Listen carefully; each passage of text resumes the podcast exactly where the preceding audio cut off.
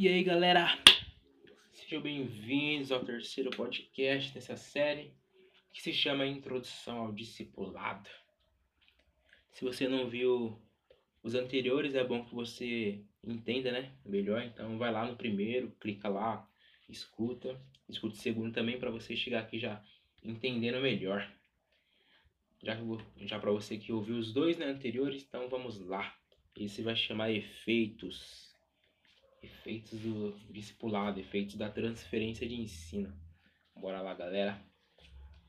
Quando Estevão ele foi morto, surgiu sobre a igreja uma perseguição, da qual fez com que todos os discípulos fossem dispersos, exceto os apóstolos.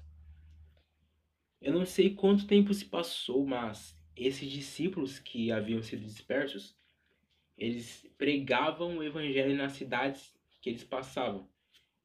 Entre eles houve um grupo, de, um grupo né, que anunciou o evangelho em Antioquia, na Síria. E ali nasceu uma igreja local. Eu vou repetir novamente. Os discípulos que haviam sido dispersos por conta da perseguição, por conta da perseguição,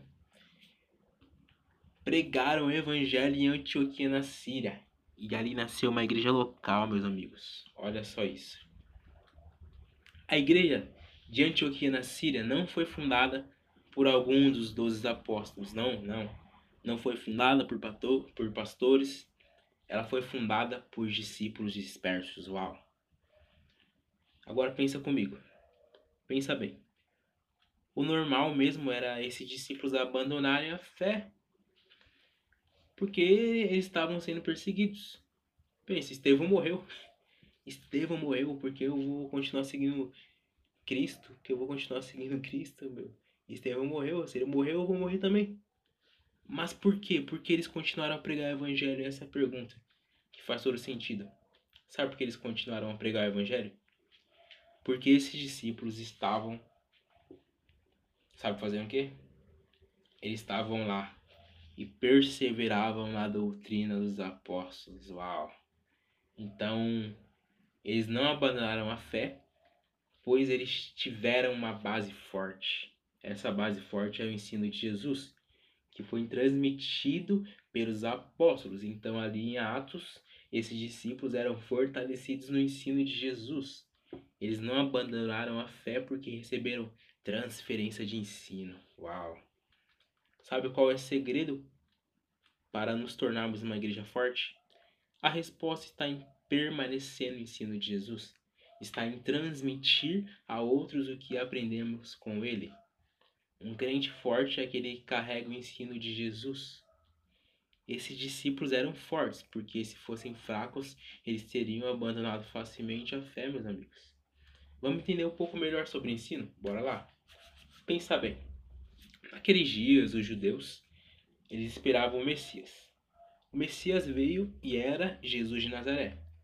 Muitos não creram que ele era o Messias prometido, então logo rejeitaram, pois seu ensino parecia ser diferente daquilo que eles aprenderam toda uma vida na lei de Moisés. E nós conhecemos a história de como Jesus morre, mas ele ressuscita e os apóstolos ficam encarregados de serem as testemunhas da ressurreição. Então pregaram o evangelho e muitos criam que Jesus era o Messias prometido. Criam, pois conseguiram entender que a lei e os profetas apontavam para o Messias, e pelas profecias viam que Jesus de Nazaré era de fato esse Messias.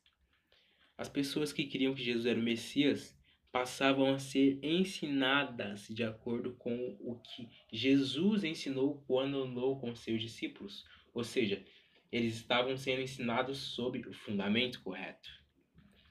A jornada cristã sempre foi o renovar da mente, como Paulo cita em Romanos 12. O renovar da mente porque estamos em um mundo cheio de ideologias e pensamentos que nos tiram do propósito correto. Nos primórdios da igreja era o judaísmo, o grande inimigo né, dos cristãos. Hoje é bem diferente. É algo como o feminismo moderno, como o ateísmo, como tantos outros ismos, né? E por aí vai.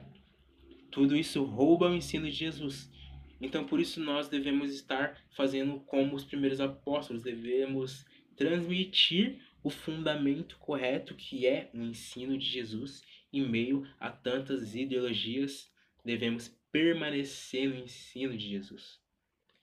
Todo pensamento que não carrega os princípios do reino de Deus, ou seja, que não é o ensino de Cristo, nós só iremos chutar de nossas vidas quando?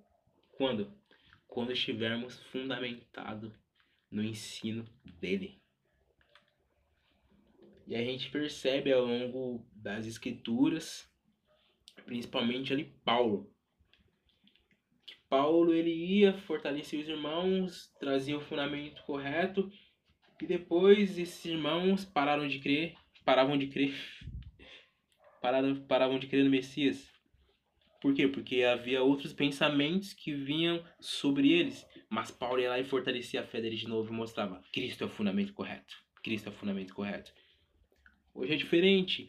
O que é pregado, é, as ideologias são diferentes, mas nós devemos continuar fazendo o quê?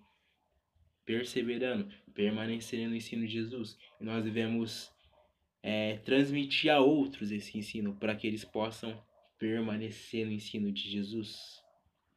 Esse é o ponto. Esse é o ponto do discipulado. O discipulado fez aqueles crentes fortes, aqueles crentes que estavam lá.